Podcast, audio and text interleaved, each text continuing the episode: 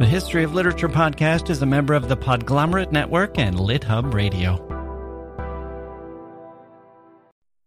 Today's History of Literature podcast is brought to you by Audible.com. Get a free audiobook download and a 30-day free trial at www.audibletrial.com slash HOL. Over 180,000 titles to choose from for your iPhone, Android, Kindle, or MP3 player. That's audibletrial.com slash HOL.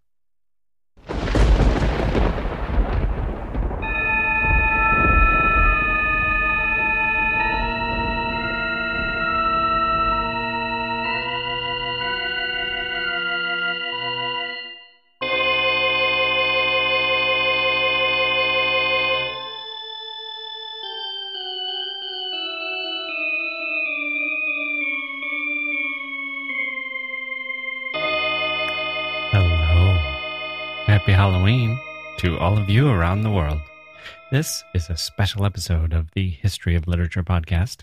I'm Jacke Wilson, by the way, J A C K E, Wilson.com, historyofliterature.com, facebook.com slash history of literature, or email me at jackwilsonauthor at gmail.com. So, why is this episode special? We have a special guest coming on to discuss a special Halloween book. Professor James Chandler of the University of Chicago is going to be joining us.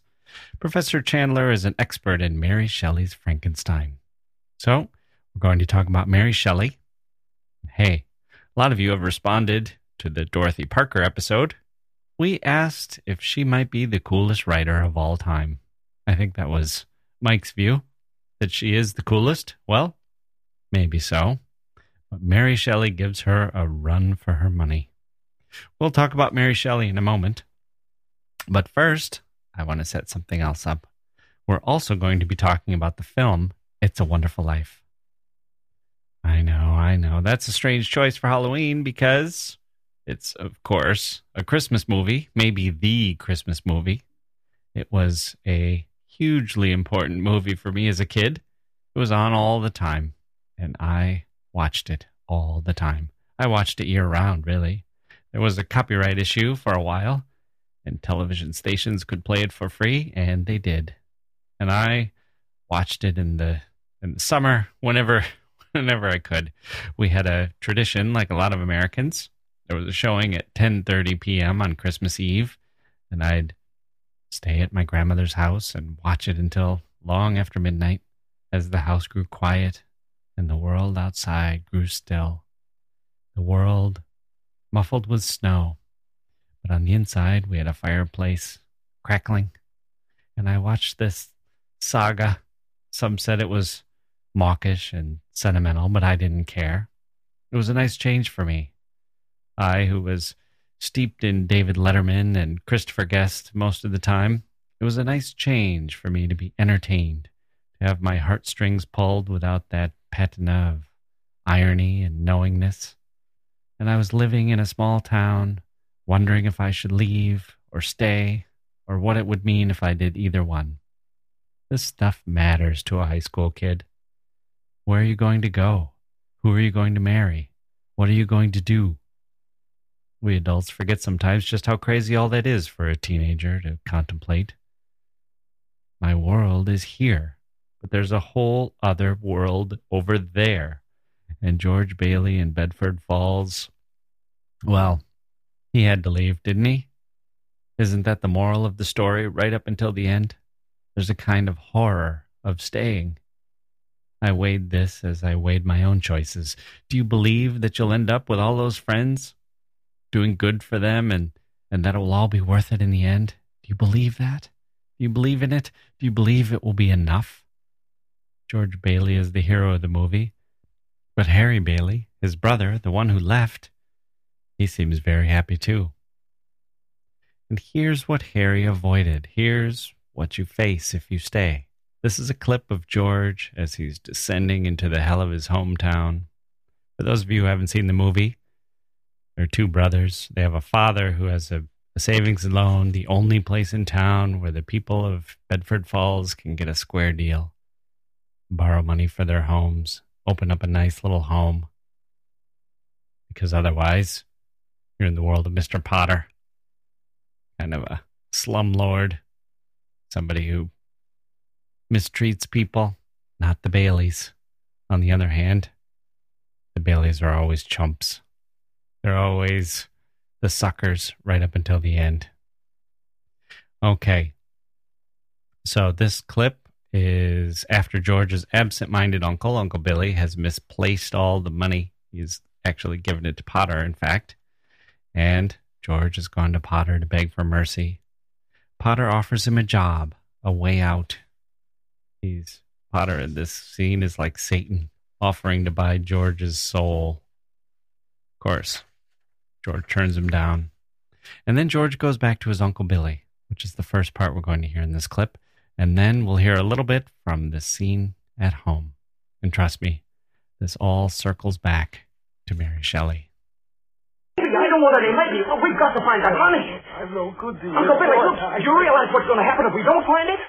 But- Listen to me. Do you have any secret hiding place here in the house? Someplace you would have, someplace you'd hide the money. I've gone over the whole house, even in rooms that have been locked since I locked Listen, listen to me. Hank, Hank, I can't think anymore, George. I can't think anymore. It hurts. where's that money, you silly, stupid old fool? Where's that money? You realize what this means? It means bankruptcy and scandal and prison. That's what it means. One of us is going to jail. Well, it's not going to be me.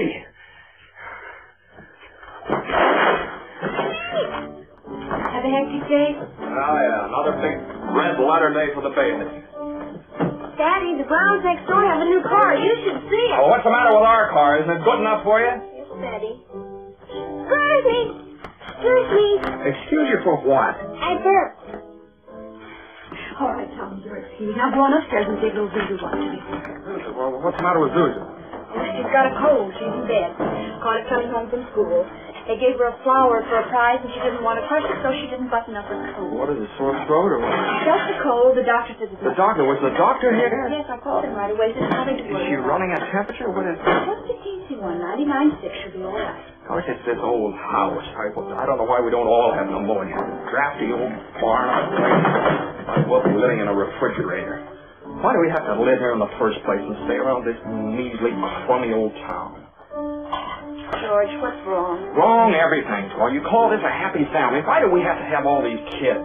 Dad, how do you spell Frankenstein? I don't know. Why, ask your mother. Where are you going? Why don't you see Susan? Home is right at place for tomorrow.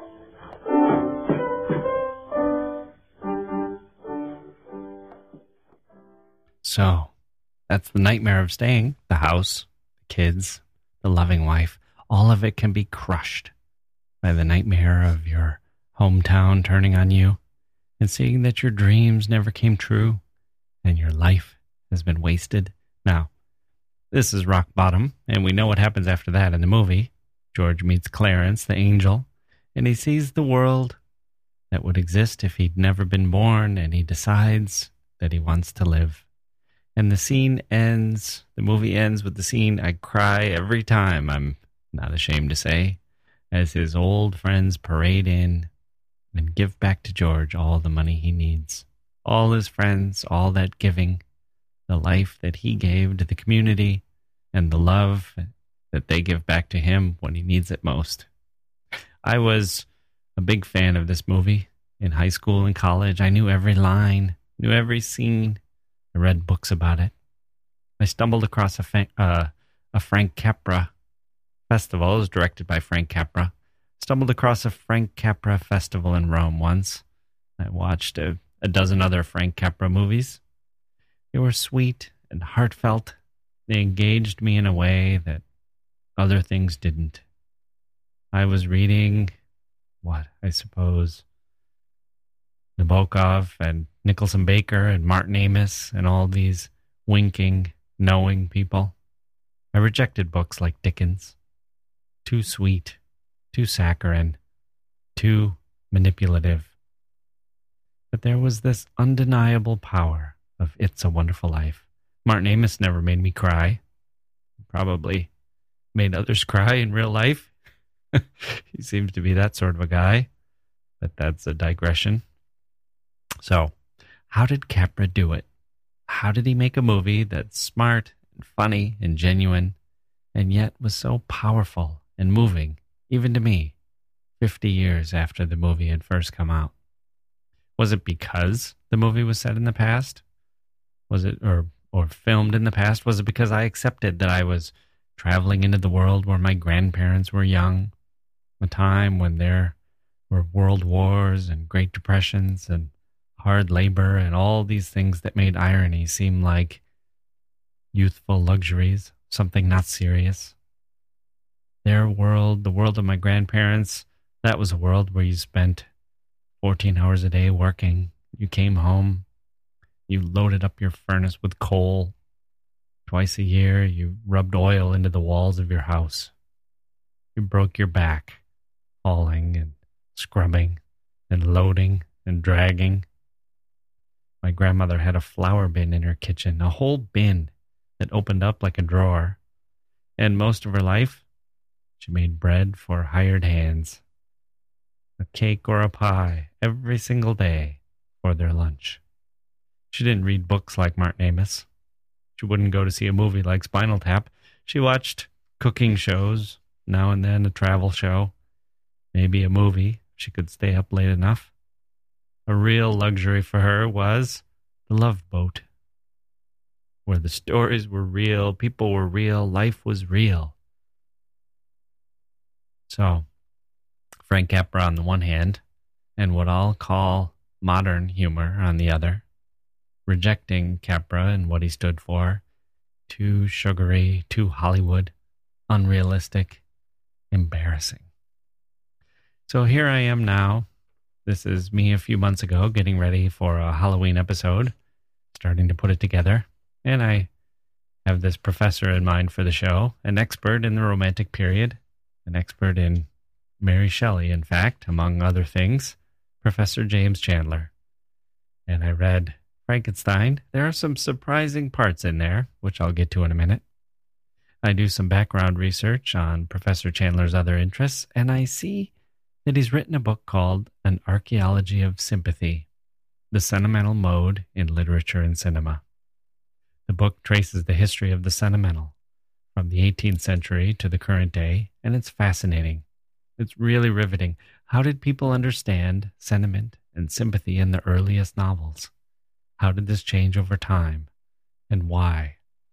It's a book for academics, but if you're a writer wondering why Dickens can write a certain way and whether we can still do that, whether it still works, or if you're a reader trying to figure out how readers engaged with works in the past and why contemporary fiction and film doesn't work in quite the same way. If you're interested in thinking about individuals in society and how art helps us understand the role of an individual in a community, then this book is for you. Highly recommended. And there's a section in the book on Mary Shelley's Frankenstein, which is very good. I learned a lot from it, and it got me excited about this podcast. But here's the thing about this book the first 100 or so pages are about Frank Capra. Now, I never made the connection between Frankenstein and Frank Capra, but it's there. It's there. His themes were hers. We'll cover that with Professor Chandler, and we'll see how the Frankenstein movies twist the story and how Frank Capra gets it right in It's a Wonderful Life. Frankenstein the films were, of course, prominent in the world that Frank Capra was part of early in his career. They were hugely influential, very successful. Frank Capra directed The Star. Boris Karloff, the famous star of the James Whale Frankenstein movies, he played the monster, of course. Capra directed him in other movies. And Capra tried to get Karloff for his film Arsenic and Old Lace. Boris Karloff had been the star of the play that the film was based on. There was no doubt that Capra was influenced by Frankenstein. So, what are we getting at here? Why Frank Capra? Let's shift gears and talk about Mary Shelley and her work first. Mary Shelley was born into an incredible family in 1797. Her father was William Godwin, the political philosopher who was full of radical ideas like free love and principles of equality. Her mother was Mary Wollstonecraft, a philosopher and feminist. Wollstonecraft was a pioneer. She wrote the essay A Vindication of the Rights of Women, in which she argued that women are not naturally inferior to men, and if they appear to be, it's only because they lack education. She suggests that both men and women should be treated as rational beings and imagines a social order founded on reason. It was in 1792. She basically self invented herself as a professional female writer, which was not an easy path at the time. Her life was full of affairs and scandals, and, well, looks to me like she was bumping up against everything society was trying to force on her. And it's to people like Mary Wollstonecraft that we owe a lot of our freedoms today. Owe them to people who resisted, people who tried to cast off the restrictions that society insisted upon, people who believed in freedoms and were willing to absorb the negative opinions of others and views regarding their morality or, quote, not knowing your place. She and Godwin hated each other at first, or at least they disagreed on everything the first time they met. But Godwin didn't give up. He fell in love with her after reading one of her books. And she had an affair and a baby, which meant that the two of them lost a lot of friends in the scandal prone world of 18th century England. But Godwin was an ally, and they were defiant together. And eventually they had a courtship, and then a passionate love affair, until eventually they got married.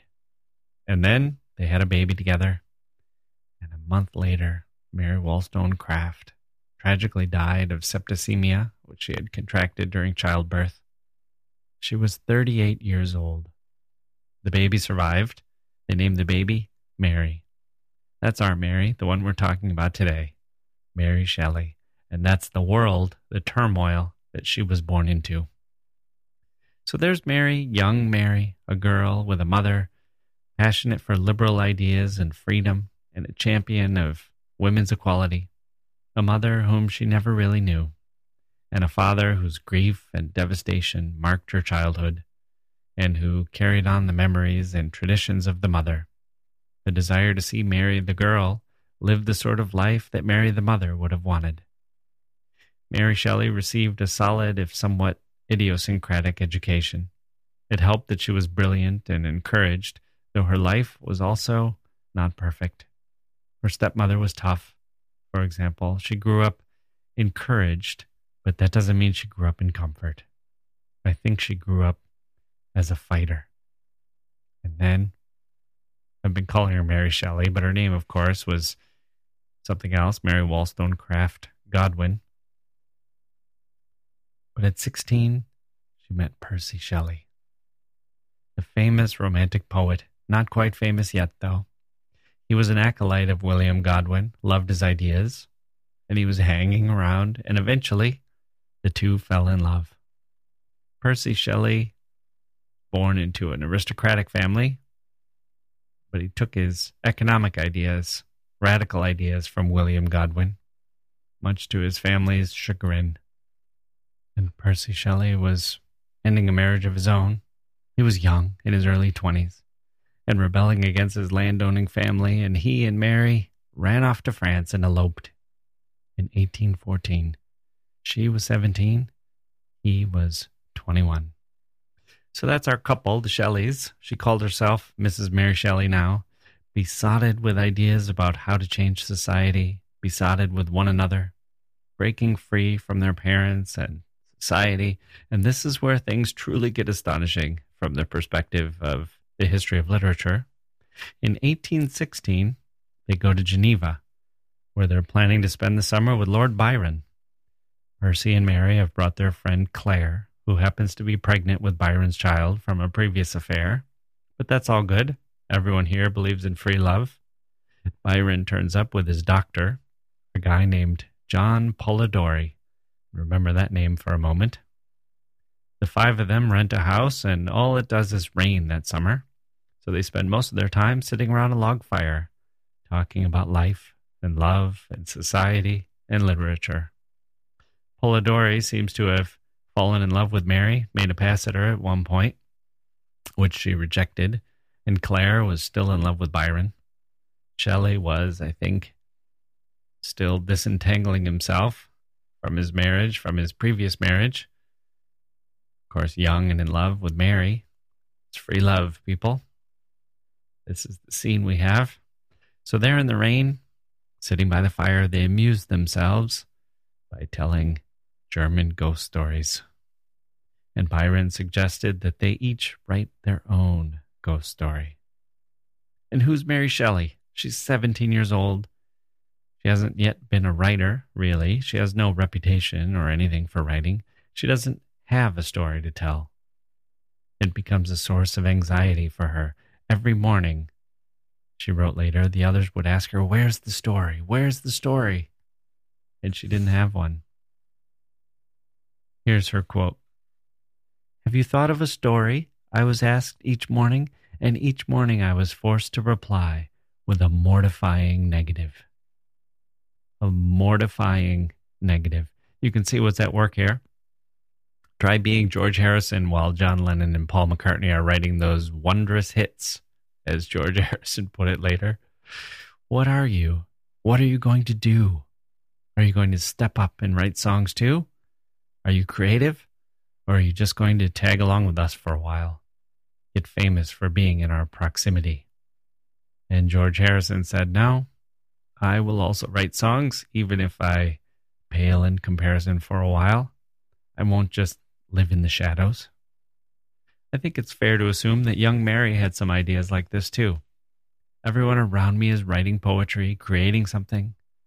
It was clear that Byron and Shelley were marked for greatness. Am I going to be someone who comments, chips in, hangs around? Am I just a muse here? Support staff? Or do I have something in me too? Am I inventing this, putting this in Mary's head?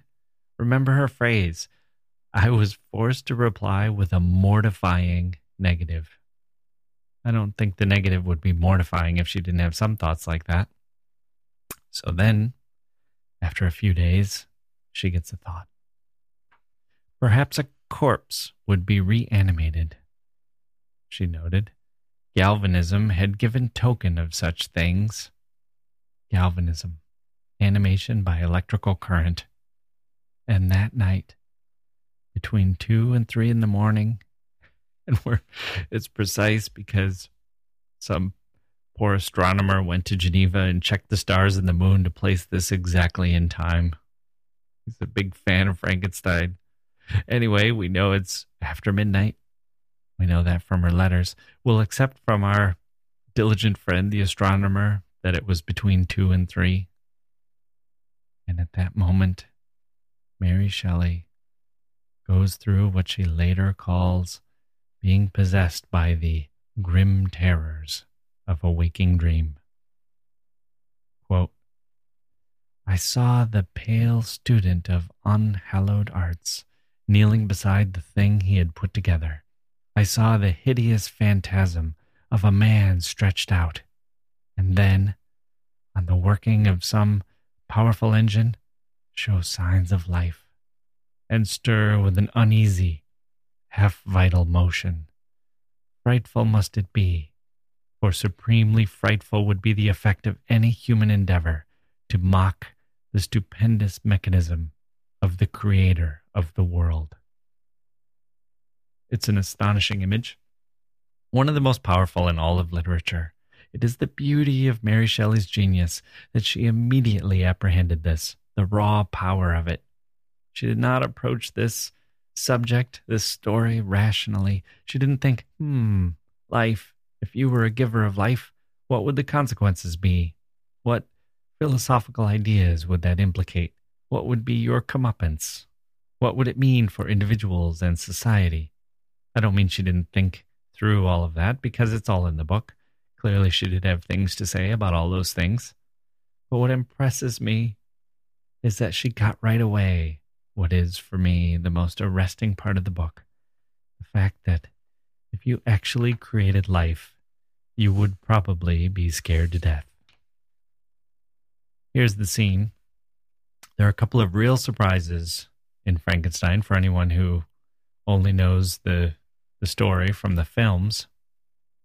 People who only know the version, just look at the Saturday Night Live version of Frankenstein.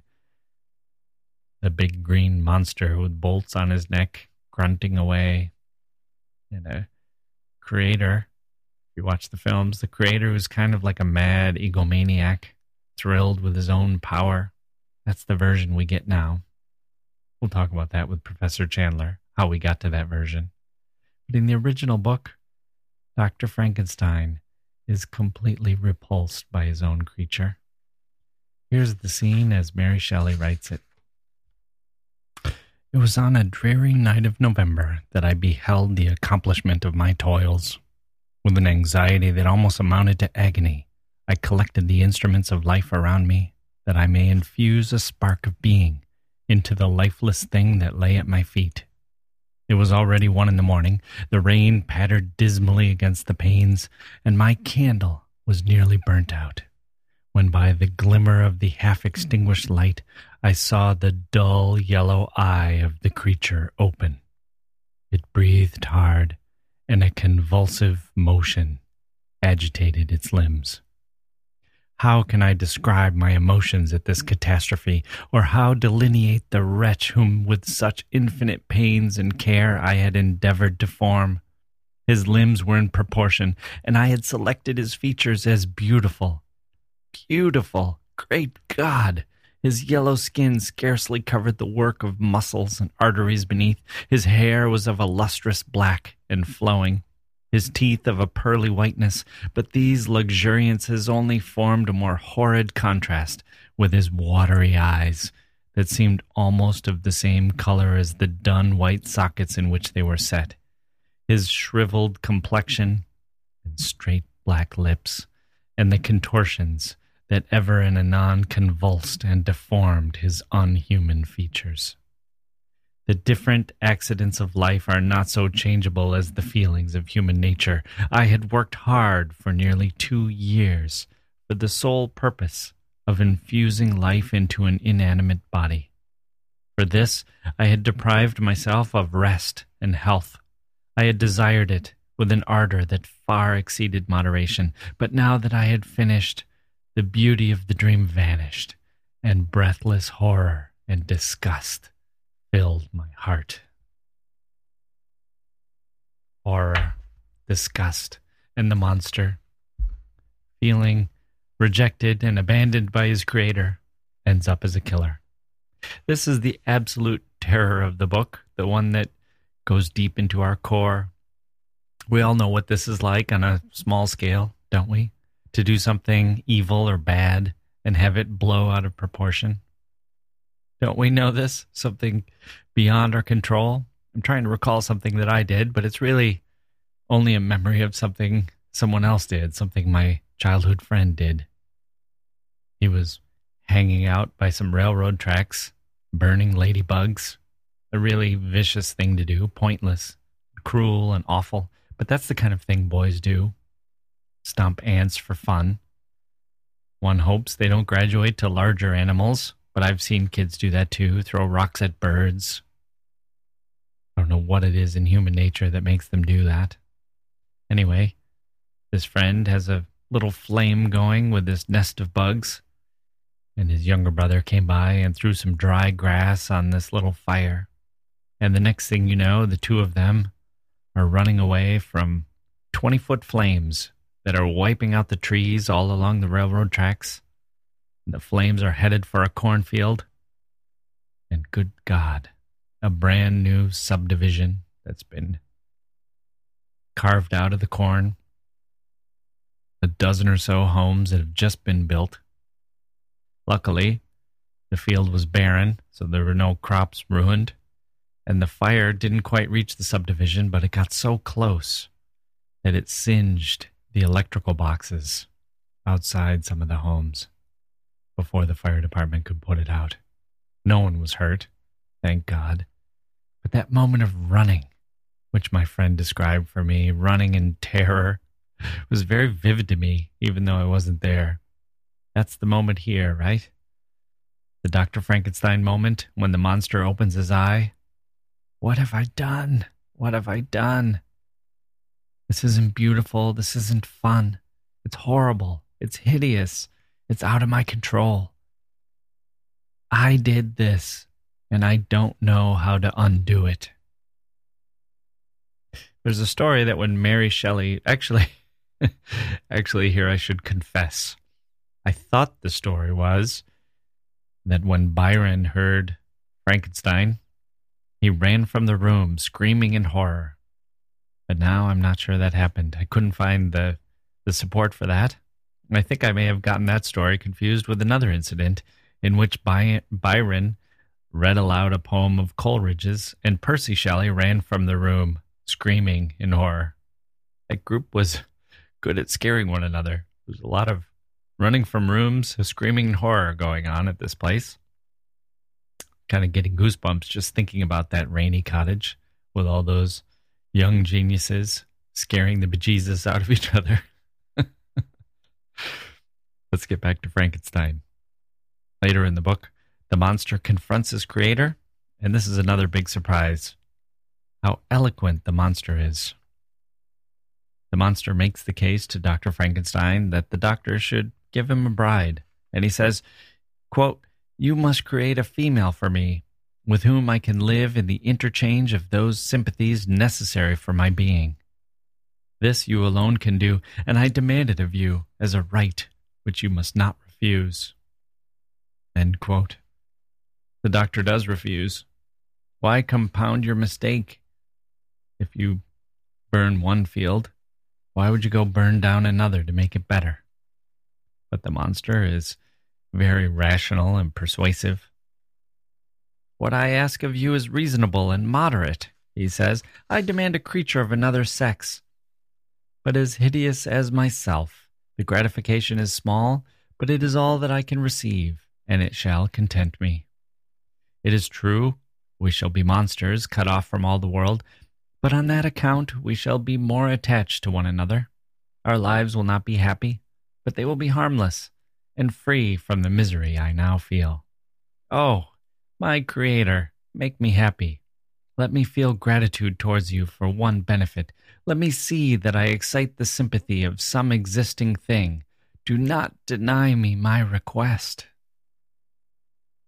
It's an extraordinary passage, deep and rich, and with humanity swinging in the balance.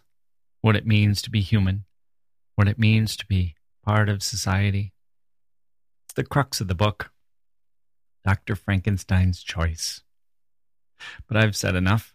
We need to get to our expert, the man who wrote a book called An Archaeology of Sympathy, to really unpack this.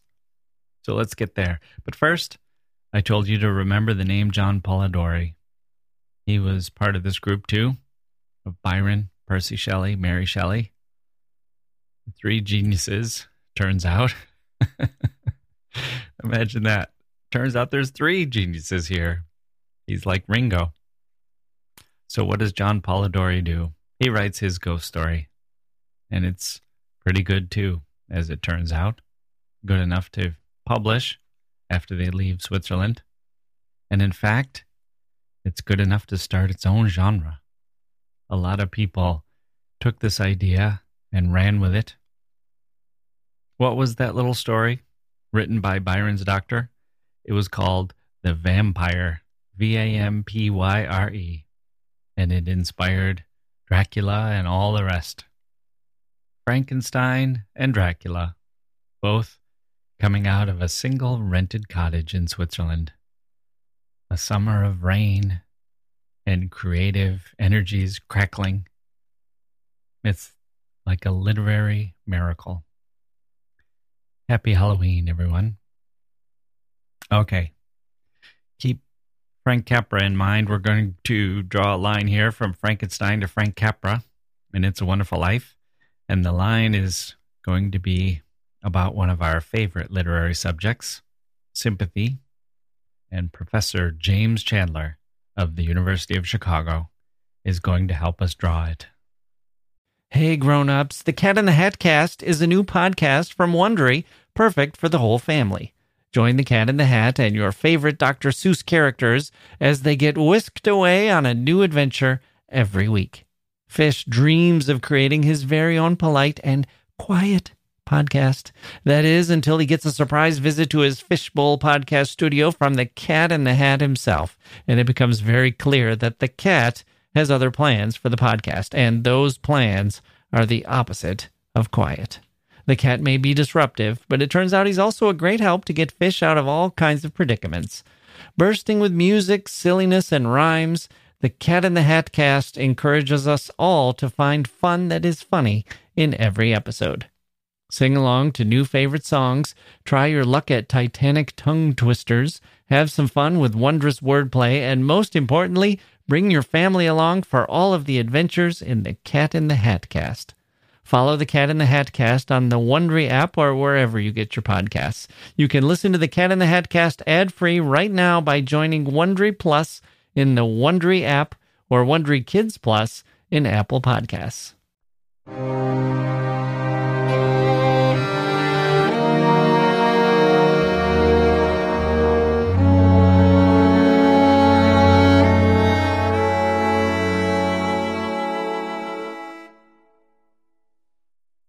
Mary Shelley is criticized sometimes, or the, the novel is criticized for not really knowing what side to come down on, or for not for being uh, confused. But I'm I'm wondering if you see it that way, or if you see it as a, a richness or a complexity.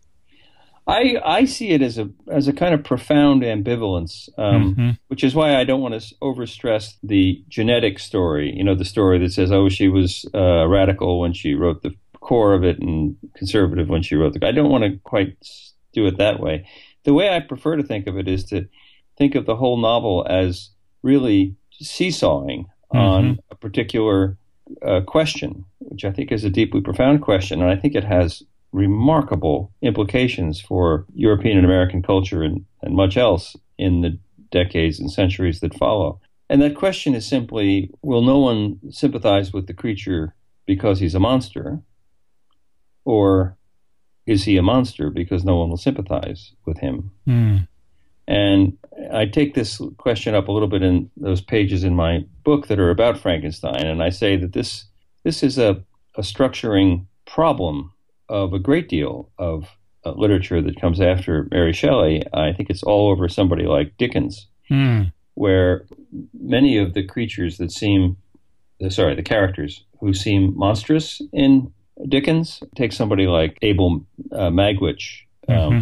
in Great Expectations, that convict who comes out of the steamy, marshy lands of the Thames estuary where, where Pip is raised in uh, shackles and forces Pip to, you know, get a file to undo them. I mean, he's a he's a, a truly a monstrous creature. But by the end of the book, we are given a story uh, of Abel Magwitch, in which Abel Magwitch really does seem like the Abel character and not the Cain character of the story, and has his own account of victimization. And uh, many of the stories of, of monsters, uh, including in cinema, this Charlize Theron film called Monster, right? Uh, I think does similar things. I, I, think I say in just a footnote in my book that a a contemporary, very popular narrative, both in its novelistic and its uh, cinematic incarnations, The Girl with the Dragon Tattoo, seems to me to reject that, let's call it, liberal uh, narrative in which the apparent monster is actually a victim to be sympathized with and to be explained, and and uh, someone whose errors are to be thought of as socially constituted and therefore socially fixed right? That kind of story, right? Mm-hmm. Which is kind of the, the Dickens story. But in The Girl with the Dragon Tattoo, Martin Vanger, is that his name? The predator. Uh, it turns out that he was a victim himself of his father's uh, predatory uh, incest, but uh, certainly to what's her name, Salander. Mm-hmm. She rejects that. One senses that the novel rejects it too. You know, she's just going to shoot him anyway. Right. He may have been a victim in his turn, but that doesn't seem to make any difference there. So there, there are many other examples that might have taken. I've just picked picked a couple of salient ones. Dickens is an obvious place to look, where you get a kind of let's call it um, liberal social explanation of a kind of monstrosity which creates victims, but which is often the result of victimization. And so the problem seems more structural than it does personal. And I think that's one way to go with, with Frankenstein. And then mm-hmm. the other way to go with it is just no. I mean, the monster is a monster. And in this case, you know, the skin patched together, the evidence of murderousness that is recurrent in his character is is the right way to think of this. That's I would call that I'm calling this the conservative view. Mm-hmm. Um, that we're kind of an original sin view. You know that we're not can't be remedied by social programs or by enlightenment. There's just uh, evil there, and um, the evil is in Victor, the evil is in his creature, and even in let's say the villagers. Right. Now, and when you say that it's a, a, liberal and a conservative view, it's it's easy to see the analogy. For example, how we think of treatment of prisoners uh, exactly. today, and so we we would say that um, we would look to the root causes and say that this person maybe didn't have the the interchange of sympathies that were necessary for proper growth, and and that exactly. it would be important to treat them humanely.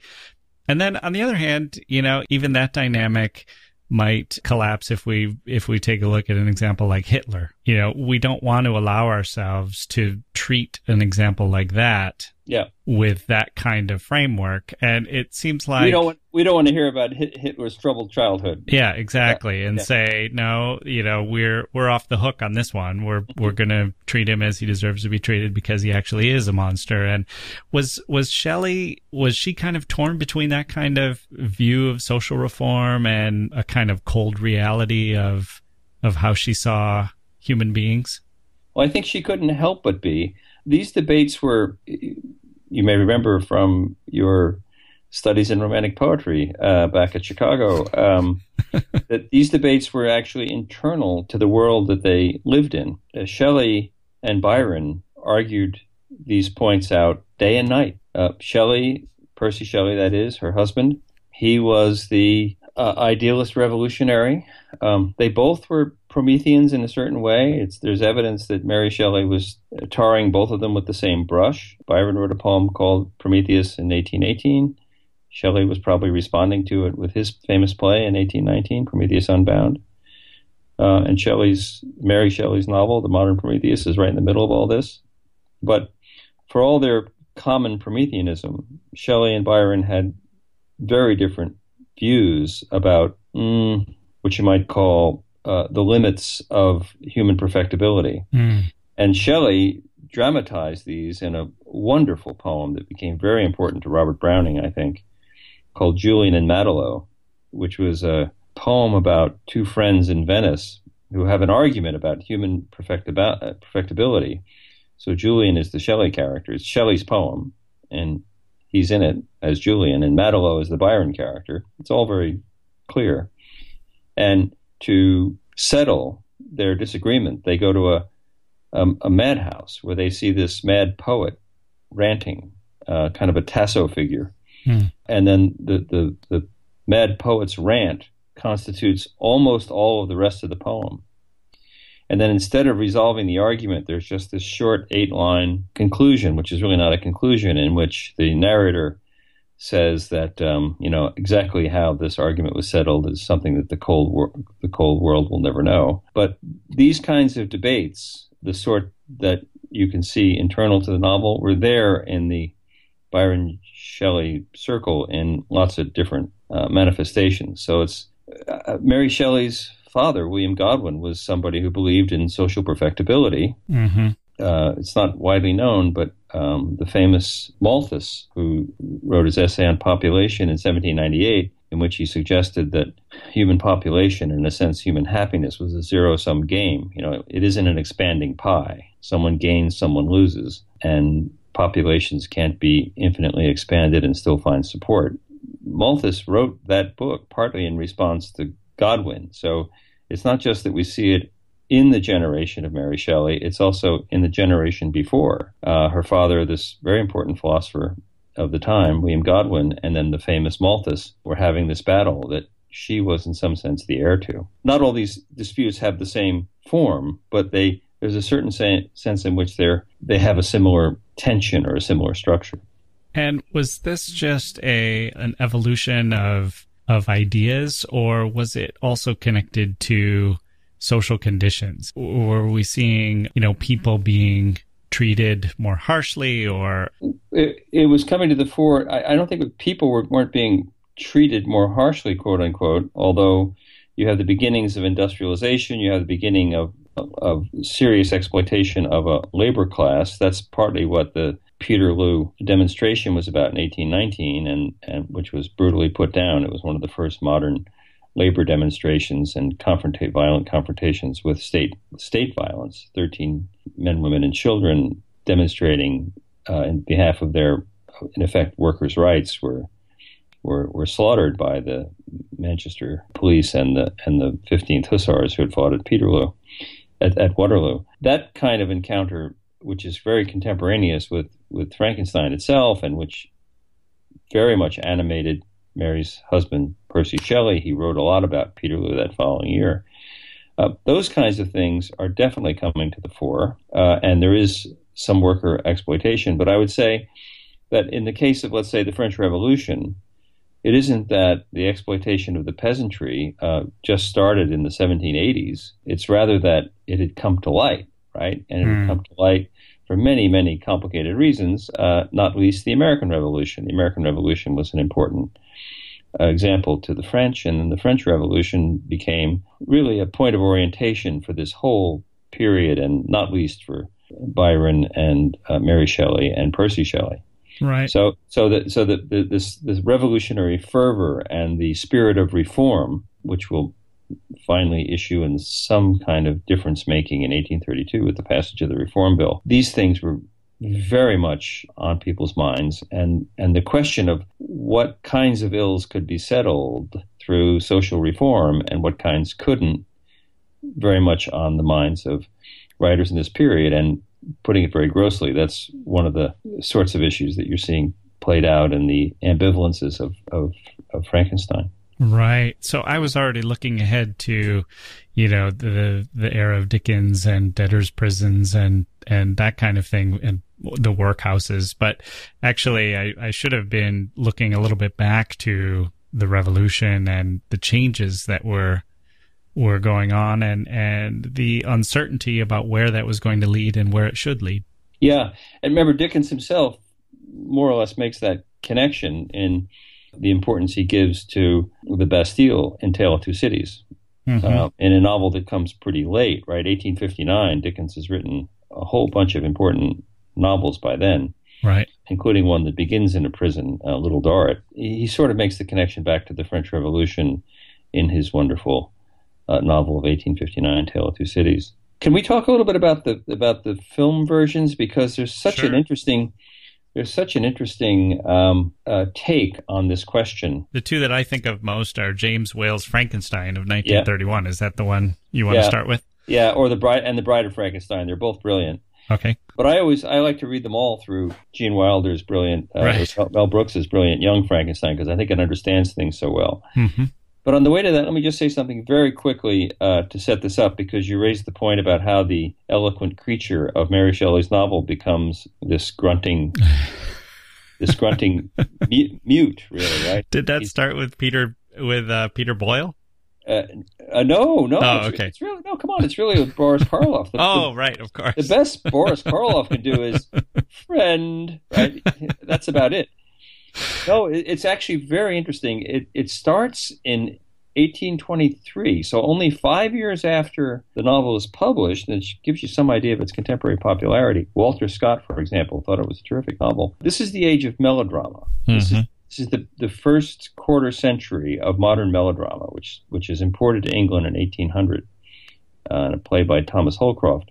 Uh, part of this Godwin circle actually was Holcroft. So these people all knew each other. So five years after the novel was published, a man called Richard Peake adapts it for the stage in a melodrama called Presumption.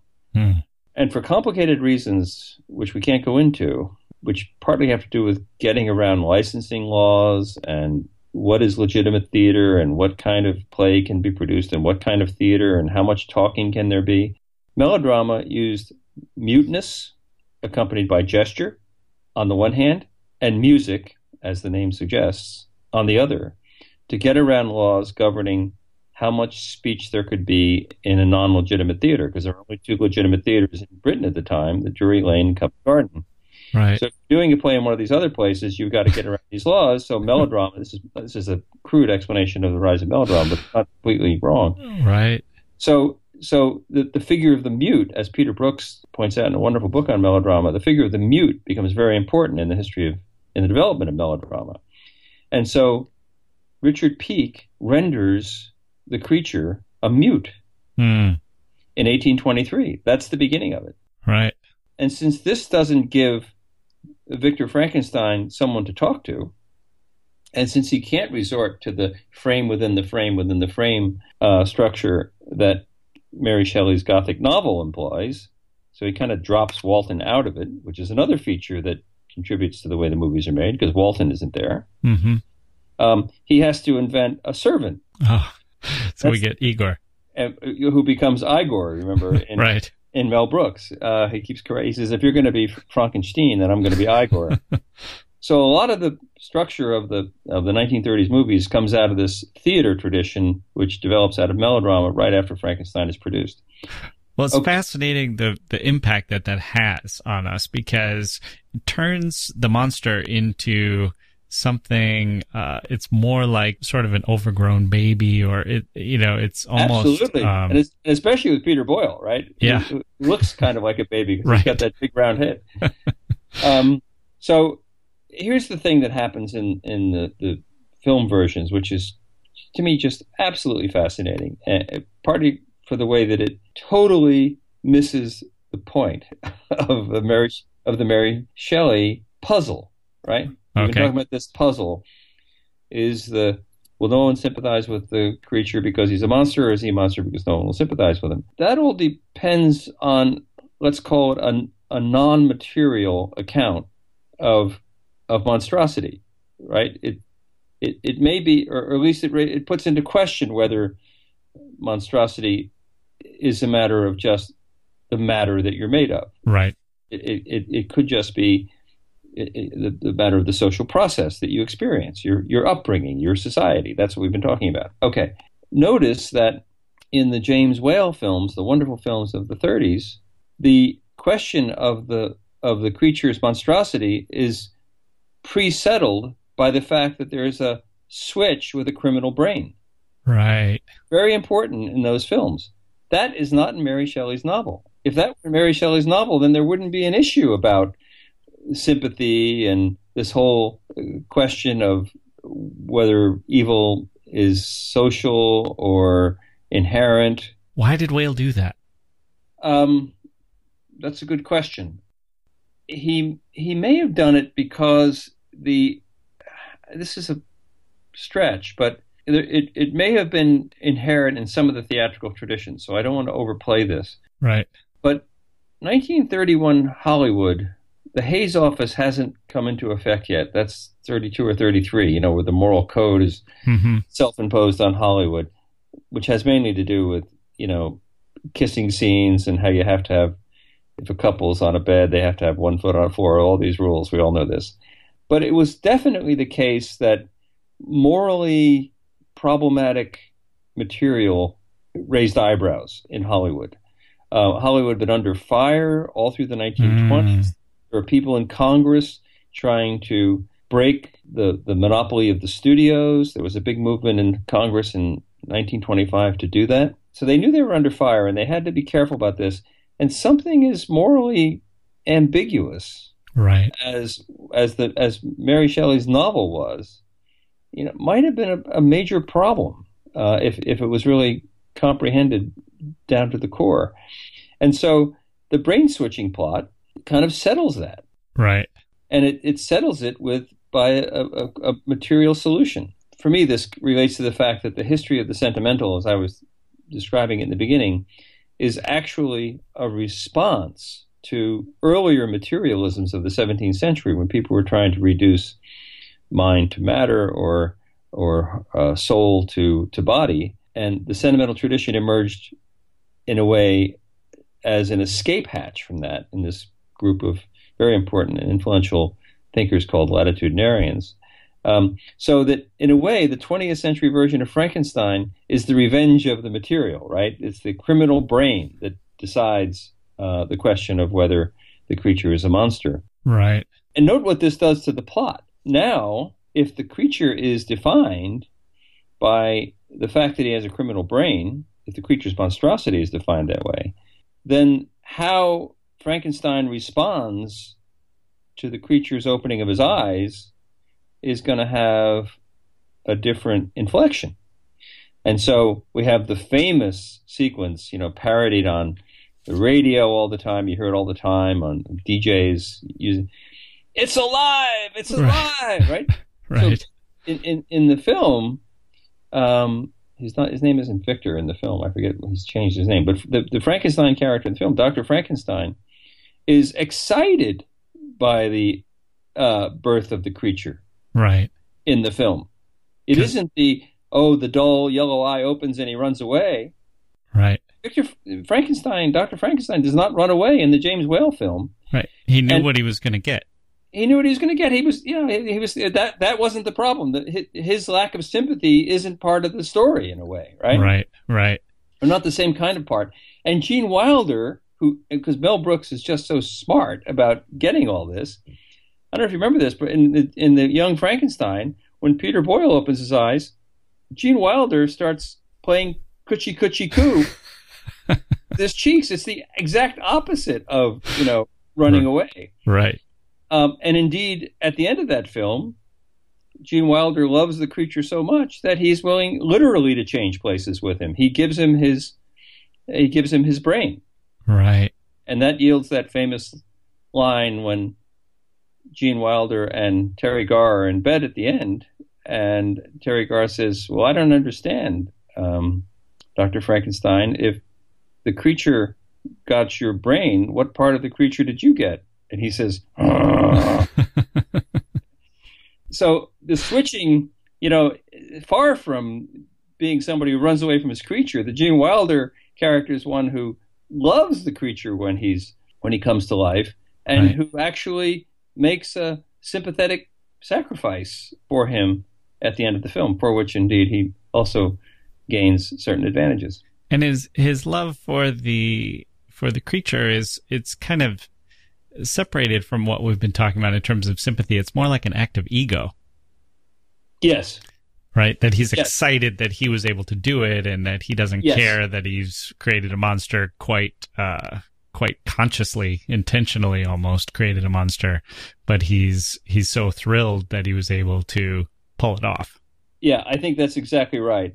It's not that there isn't a sort of narcissistic patina to the Gene Wilder character, right? There's a kind of a, a pastiche of narcissism in the Gene Wilder character. He's boasting all the time, Right. flipping his hair around. But there is also this uh, sense that it isn't about a failure of sympathy Mm-hmm. because um, Gene Wilder loves the creature, uh, and and that that uh, plot twist is made possible by the fact that the creature's identity is settled by the brain switching device. I don't know if you remember, but Marty Feldman, the Igor character, goes into the uh, when he goes into the lab.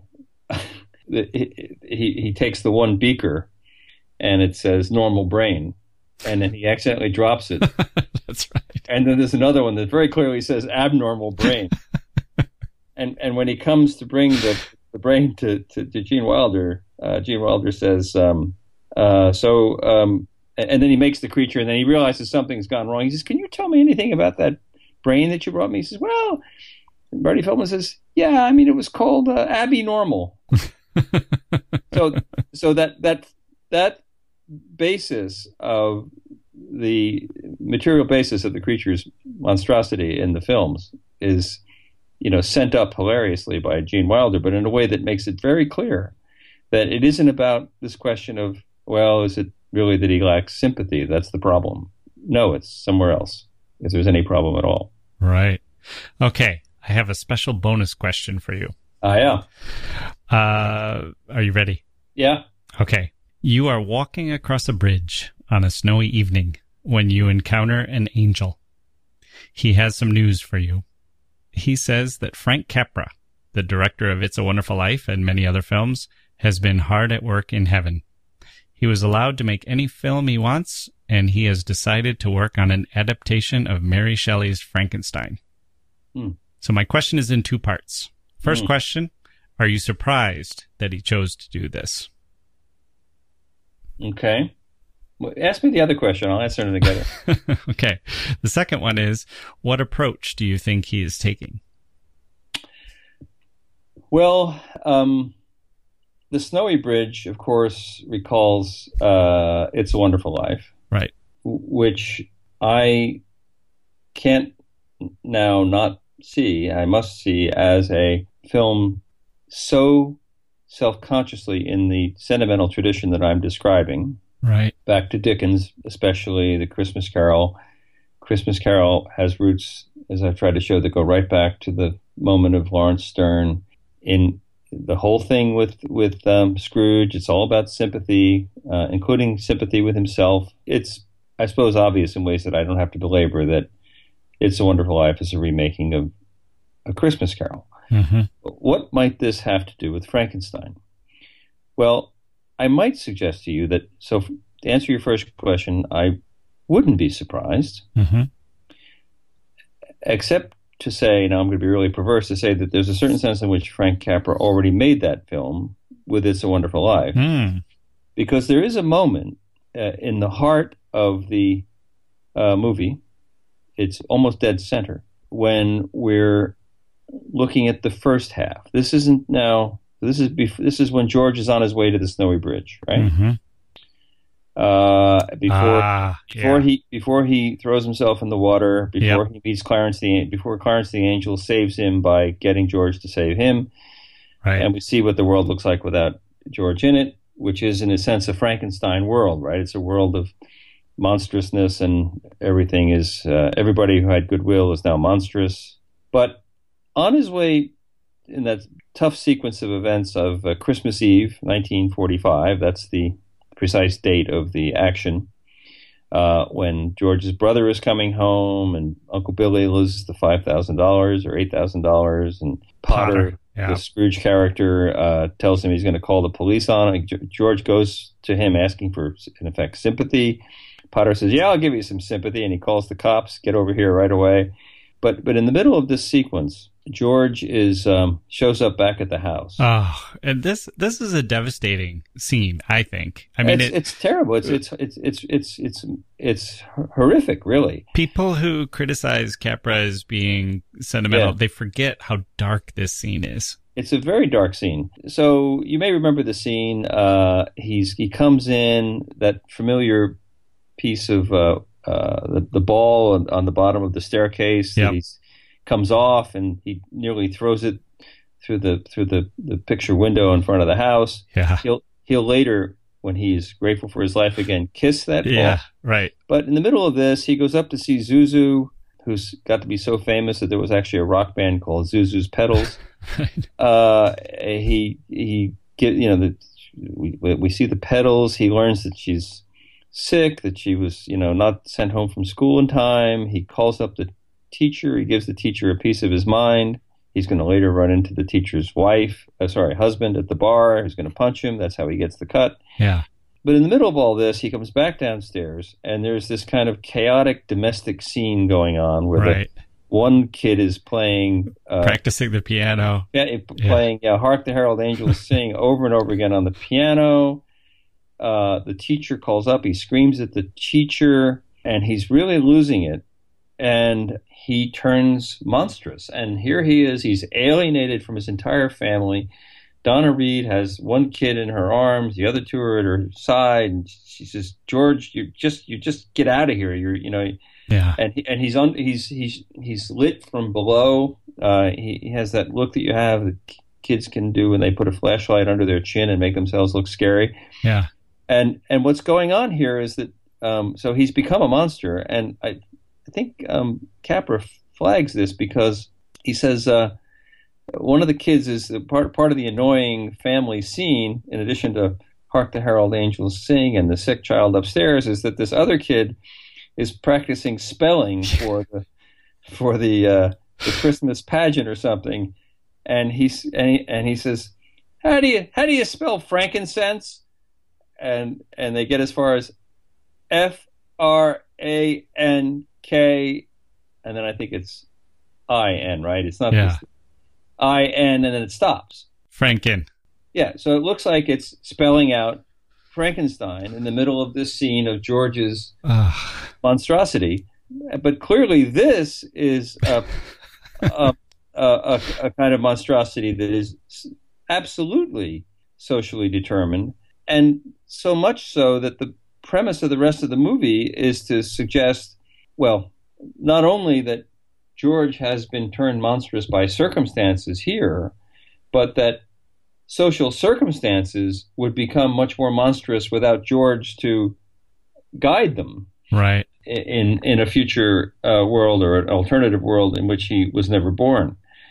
So I, yeah, that's a I've dodged your question, but uh, I I do think that in a certain sense Capra had already engaged with this whole set of questions that I'm talking about, the sentimental, the monstrous, and the legacy that goes through Dickens in that film.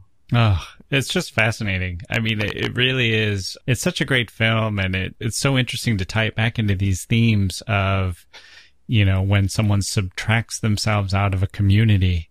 Yeah, It's almost like there's this this balance or this ecosystem of of sympathy that gets disrupted. It, yes, it seems like Frank Capra's view. Here's something I had in mind. okay, I was picturing that maybe uh, Dr. Frankenstein would be a wealthy man whose Promethean dream is to create a cheap labor force. Hmm. But the monster he creates finds some camaraderie with his fellow laborers who initially reject him but eventually start to recognize him as one of their own. And we head into to Capra land that way. Write it up. okay, well, I think I'm I'm more impressed by the uh, newfound knowledge I have that next time I watch It's a Wonderful Life, I'm going to have to especially watch for that frankincense uh, Yeah. scene and and see how how many other uh, nods to Frankenstein we can detect in that scene. but certainly to monstrosity. I mean, he's he he he's certainly. I mean, I, the, the strongest uh, point to make about that scene is that George. That's the moment where George has become monstrous Yeah, through circumstance. Yeah, and just his appearance. I mean, he's he's Yeah. he looks almost sweaty and, and Yeah. um his, and tie, his tie is undone. yeah, his hair and yeah. Yeah. Ah, well, all of this is great. I really enjoy talking to you, Professor James Chandler. Thank you for joining us today on the History of Literature podcast. This was really fun. Thank you very much for uh, inviting me to do it.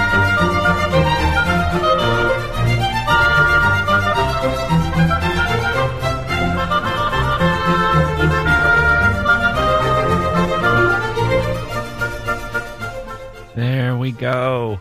Wonderful. Wasn't that fun? I'll never watch that movie the same way again. And what does it say at the end? The note that George gets from Clarence? It says, Remember, George, no man is a failure who has friends. Poor Frankenstein's monster. No friends. What makes a monster a monster? Not having someone to care for, not being cared for by others. The interchange of sympathies. That's what makes us human. So remember that as you head out for your trick or treating this year. Is that little zombie truly someone to be scared of? Or disgusted by? Or is it someone who needs a little love? I have a little goblin in my household with creepy glowing eyes and a scary black shroud this year. I'm planning to give him a little love, of course. He's much more cute than hideous. There may be times when we shun monsters because they're monsters, but not in this particular instance. This little monster deserves all our love, which he will take in the form of a hug, because he's not too big for that. Although, frankly, he prefers a pillowcase full of candy. Love takes many forms. Speaking of many forms and love, why not show a little love for us and yourself by heading over to Audible for your free audiobook, Compliments of Audible and the History of Literature podcast. That's audibletrial.com slash H-O-L. Do they have Frankenstein? Of course they do. I recommend the version by Derek Jacobi. They also have a book by Mel Brooks and Judd Apatow. about the making of Young Frankenstein. Alive! It's alive! It's alive! Oh, Gene. You were so good and so underrated.